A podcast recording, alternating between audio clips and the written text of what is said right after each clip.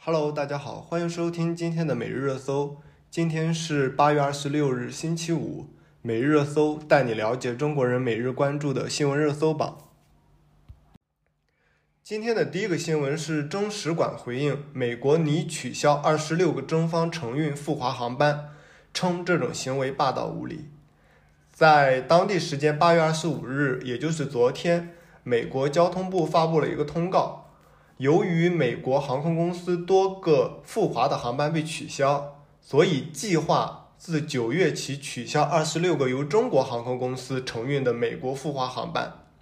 美国交通部发布的公公告表示，做出该决定是出于公共利益的考虑，但这意味着原本就航班就比较少的一个情况下会再次被削减。这个的影响的话，第一是会影响。呃，中方的航空公司的一个收益。第二个话也会影响相关的呃，从美国到中国的这种乘客的真正需要支付的一个票价。毕竟航班变少了，供少于求的情况之下，机票的票价会变得更高嘛？呃，针对美国交通部发布的这个公告。中国驻美大使馆的发言人刘鹏宇表示，美国交通交通部的这个行为极不负责任，毫无根据地暂停了航班。因为大使馆表示，中国对于新冠疫情的熔断措施是公平和透明的，适用于中外航空公司。两边的，就是包括美国的航空公司以及中国的航空公司，同样适用于这一个熔断措施。但是，呃，因为美国运输部跟中国目前的一个很在争议的点，也就是他们一直是会呃在多次去交涉的一个点，就是美国交通部认为旅客在美国登机时检测为阴性，但是到达中国后呈阳性，该熔断机制不合理的将旅客的确诊责任推到了航空公司，也就是这种情况。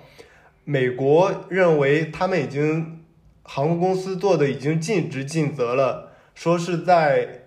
美国登机之前已经也做了相关的核酸检测，而核酸检测是阴性，但是在过程中或者是它的一个窗口期的问题，到达中国之后发现呈阳性，但是又触发了熔断机制，这样美国跟中国的一直在这个问题上进行。交涉比较多，所以这也是美国，呃，在多家航空公司的航班被触发到了这种熔断措施之的情况之下，美国就打算取消二十六个由中方航空公司承运的这种赴华航班，然后中中国大使馆对此回应，美国的这种行为也比较霸道无理，这个是今天的一个新闻。呃，结合这个新闻，我们了解聊一下呃中美航班的这个相关的背景，以及这个所谓的熔断的这样的一个措施。呃，具体的背景就是因为中国是要严格控制疫情，而境外输入其实也是一直是一个比较麻烦攻克的一个点。所以中国就出了相关的一个政策，叫熔断机制，也就是如果一个航班到达国内之后被检测出的阳性数量过多，就类似于这样的一种情况，来触发了它的一个熔断机制，那接下来的这个航班就会被取消或者被限制一定的时间，这就是简单的我们理解为到这样的一个熔断机制。呃，熔断机制的话，呃，其实，在整个的疫情的管控的情况之下，其实触达的还挺多的。呃，我们举个数据的一个例子，就是二二年的上半年，呃，单从美国到中国内地的航班，原先计划是有四百七十二班，但是实际只执行了大约百分之六十，而这被取消的各种原因的话。又大约是有百分之六十多是因为触及了这样的一个熔断机制。不过进入八月份之后，中国民航局对国际的这样的一个航班触达熔断机制进行了优化调整。调整的措施的话，其实是放宽了这样触达熔断的门槛。第一个点就是对于熔断的门槛，之前是每班是有五例的疫情，现在放宽到百分之四，也就是结合目前的主要的那个国际航空的这种运载乘客量的话，大约是在。十例或者是到十五例之间，也就是原先的要求是五例就会触达熔断，现在是大约是十例或者是到十五例之间的样子。呃，第二个点就是触发了熔断，它的熔断的限制周期会缩短了。这两个调整的放宽的话，第一会减少航班的熔断数量，也能够帮助国际航班尽快恢复。呃。除了这个大背景，我们去聊了一下的话，其实在中国，呃，内地一直是有关注这一个熔断机制的，因为呃，国际航班变少了，然后呃的这种票价会变得很贵，呃。之前一直上过热搜的，像一些欧洲以及美国回国的机票，大约是在十万左右，而且是抢不到位置，都要几个月的时间提前预定，说不准是预定的，呃，航班就会被取消掉。像我们刚才也谈到了，像上半年就美国回内地的，大约是有百分之四十的航班会被取消，所以对于。嗯，在国外读书的一些呃学生，他们因为读书的签证或者是一些工作的签证的原因到期了，他们要回国就搞得很麻烦。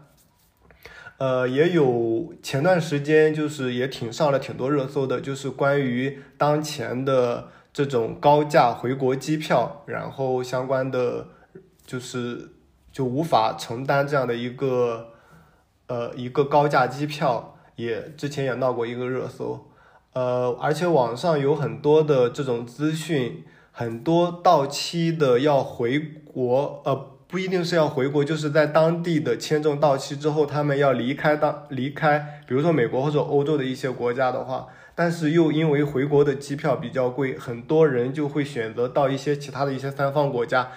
呃，就是那些好签证的国家，去到那边去，再去度假或者是在那边打工，然后去维持这样的一个情况，一直在等候说国内的这种熔断措施会放宽了，然后等着机票再降下来之后，他们才会继续选择。也就是在那种情况之下，他们才会考虑回国的这种航班。嗯。我们也希望，一个是疫情能够早日被管控住，然后相关的政策其实也是否会放宽，或者是有相关的一个倾斜，呃，政策既能保证我们国内能够有效的管控住疫情，减少外外部引入的这样的一个病例，同时也希望能够考虑一下在外的同胞吧。因为这种的确还不在少数。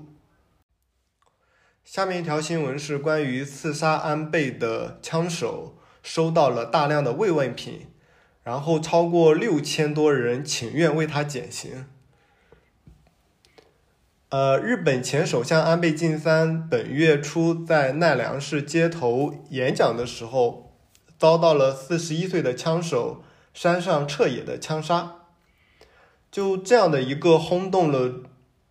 全球的这样的一个枪杀事件，而且是枪杀了日本的首相，这样的一个恶劣的情况之下的一个凶手，居然会收到了大量的慰问品，包括日本的国内的民众也请愿为他减刑。如此一个恶劣的事件的一个凶手，居然收到了大量的慰问品，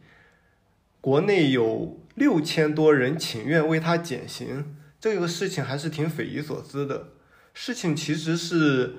呃，处理该案件的警方称，呃，山上彻也，也就是刺杀安倍的这一个枪手，他经过了经历过很悲惨的一个经历。这个经历其实是，嗯，关于枪手的母亲的。山上彻也的母亲是在十多岁的时候，在山上十多岁的时候加入了统一教会，陆续变卖掉他的祖产土地和和房子，前后向这个统一教会捐款超过了一亿日元，也就是大约人民币五百万人民币。之后在二零二二年的时候宣告破产，家庭崩坏。这个事情。呃，山上彻也对于教会会怀有很强烈的一个恨意。他之所以对于安倍有这样的一个凶意，是因为他认定安倍的家族协助统一教会传入日本，因此对教会的干部以及安倍晋三怀有怀有怀有很强的杀意，也就制定了这个月的一个凶杀案件。就是这样的一个生长的背景。让日本的部分民众感觉有点不忍心，所以有相关的网友在日本的联署网站上发起了联署请愿，向检察厅长要求让这个凶手减刑。发起人认为，呃，该枪手的家庭成长环境比较恶劣，但是他是一名认真又努力的人，尚有教化空间，希望能够让他减刑。此外，呃，这些支持的人还认为，很多人都是因为父母的信仰导致生活和精神被逼到了一个绝境，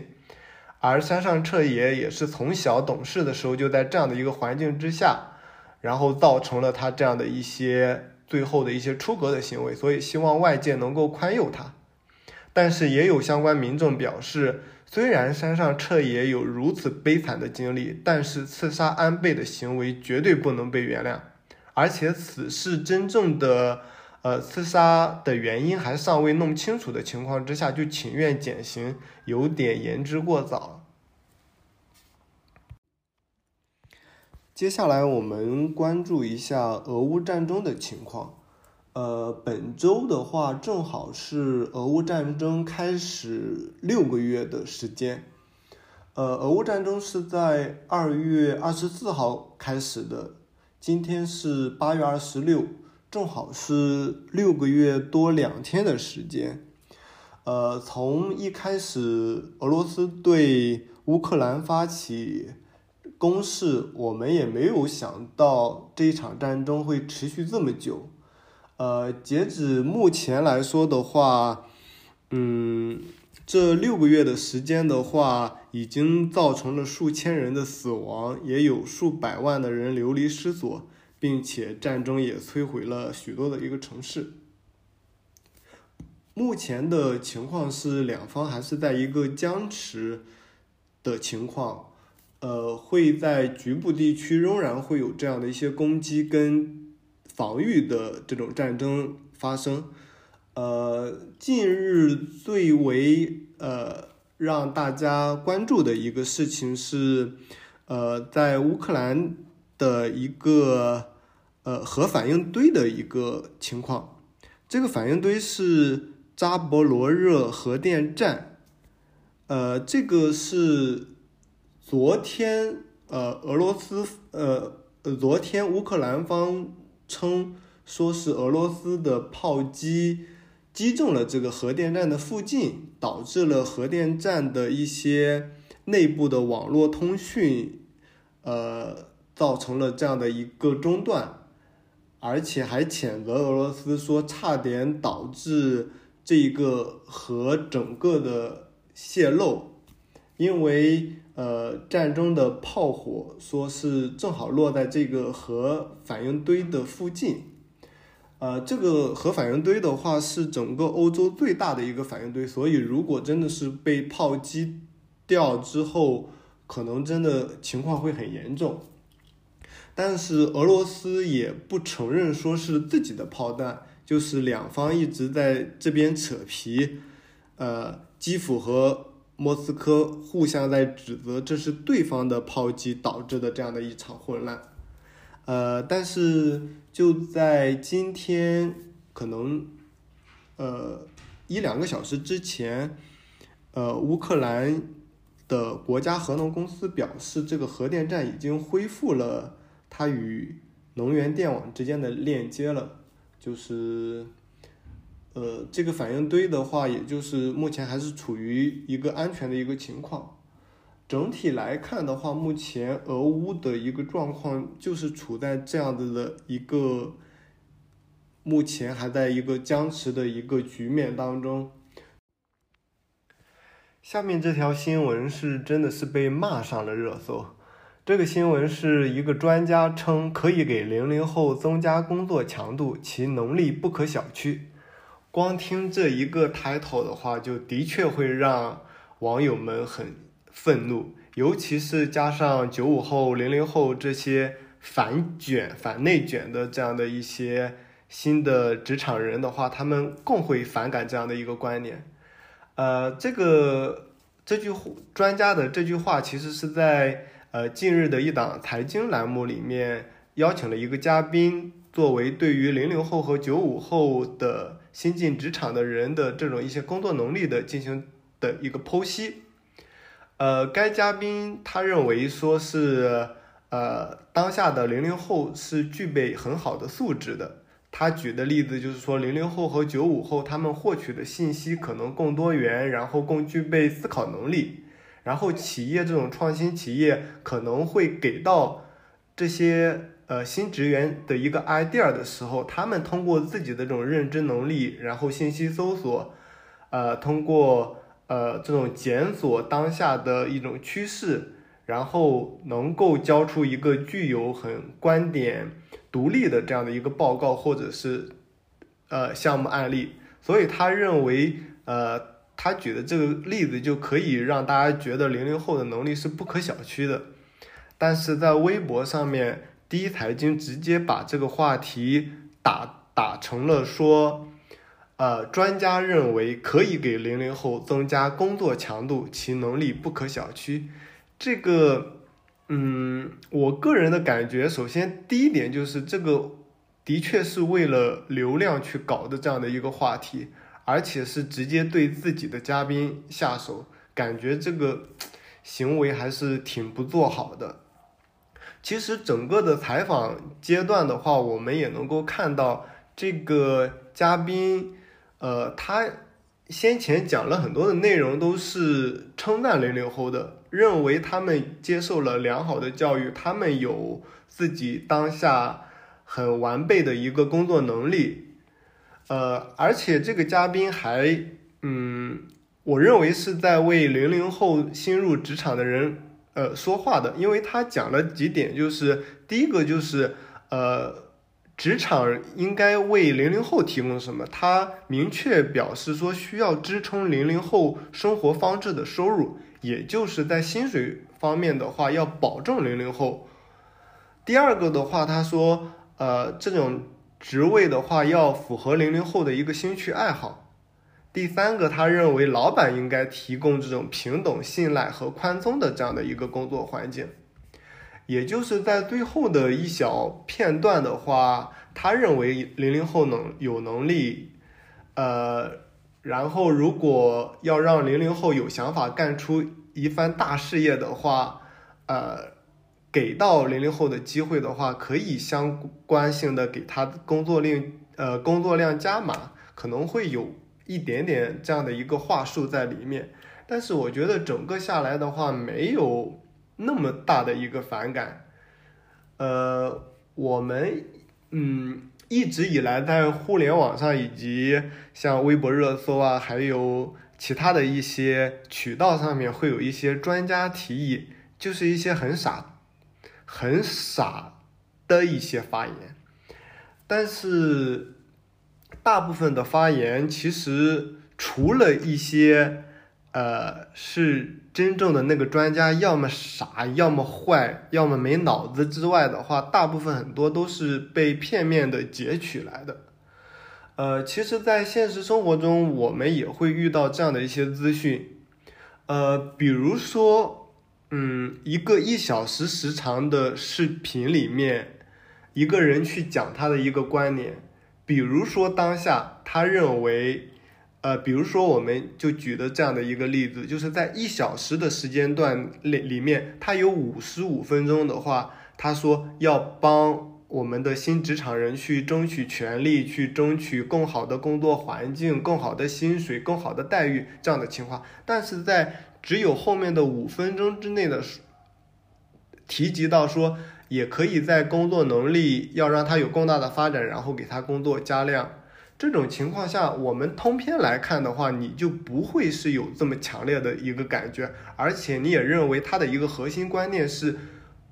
要对新入职场的这种零零后、九五后会有这样的一个更好的促进的一个作用。但是，就是互联网这种片段式的资讯，会让很多的。热搜以及流量的加持下，然后去引发这样的一个热议跟偏见，所以整件事情的话，嗯，当然就是单从这一点说是给零零后增加工作强度，因为他们的工作能力，呃，不可小觑，这一个观点肯定是错的，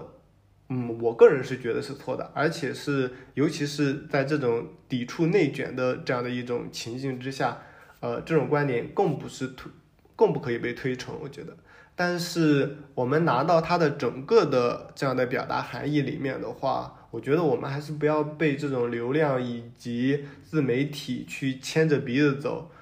他们把他们想要放到网上的这种观点给到我们，我们就直接就开始在互联网上面开炮。这样的话，其实对于这个嘉宾来说也还是挺不公平的。当然，更无耻的是这些自媒体以及这些流量的引发者。呃，下面是一条娱乐新闻，是关于一个户外综艺的，叫《快乐再出发》，不知道大家有没有关注过？呃，今天《快乐再出发》直接连上几条热搜，其中第一条是关于说《快乐再出发》豆瓣升到九点七分了。第二个是确认，呃，《快乐再出发》会有第二季，呃，这个一个，因为大家也已经关注真人秀跟户外真人秀的这样的节目，其实挺久了，而且现在也已经慢慢是有点看的厌烦了。但是就是这样一档节目，直接是冲到了豆瓣九点七分，连今天人民网都亲自下凡来进行安利。它到底是一个怎样子的一个户外节目呢？呃，首先，嗯，快乐再出发要源于呃之前的一档节目叫呃欢迎来到蘑菇屋，只是呃导演临时决定花小资本请了几个嘉宾，就是就是我们这一群那个常驻嘉宾，呃为他们。进行了一个组团的这样的一个节目，当时这几个嘉宾的话也没有多想，因为今天像苏醒也已经呃发文发出他们之前的聊天记录，就是呃觉得可能几个人一起见一面，然后吃吃喝喝，一起聊聊天，还有一点点微薄的薪水去拿，然后就促成了这样的一个节目。但是他们几个人的这种之间的化学反应，让那个欢迎来到蘑菇屋的评分也直接飙升，所以用网一个网络术语就是万人血书，要求他们几个锁死，然后组一个新的团综。结果一直呃进行那个筹备以及其他的这种呃相关的工作。他们就组了这样的一个“快乐再出发”，“快乐再出发”，他们嗯会冲自己呃两个名字吧。第一个他们叫“零七幺三”，是因为这几个常驻嘉宾，像陈楚生、苏醒、王栎鑫、呃张远、王铮亮、陆虎，他们几个都是零七年的。快乐男生的叫零七幺三，是因为零七年的快乐男生他们会选出了十三强，所以取名叫零七幺三。当然，那个这一次的活动的常驻嘉宾是只有六位，后面来了两位，算是呃串班的嘉宾，包括俞灏明跟姚正，呃，所以总共是八个人，但是常驻嘉宾是他们六位。第二个，他们会称自己为再就业男团，是因为他们自己认为自己是在目前的娱乐圈里面算混得比较差，其实也没有很差。这些年大家都已经慢慢有点起来，但是其实还是有点慢慢的，呃，淡出大家的视野。包括当下的一些九五后、零零后，可能根本就不认识这些人，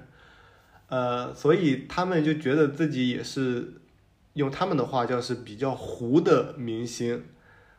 当然，因为他们之前也有各种的，包括解约事件、被雪藏事件，还有一些呃这种不太好的这种新闻，之前所以就觉得自己是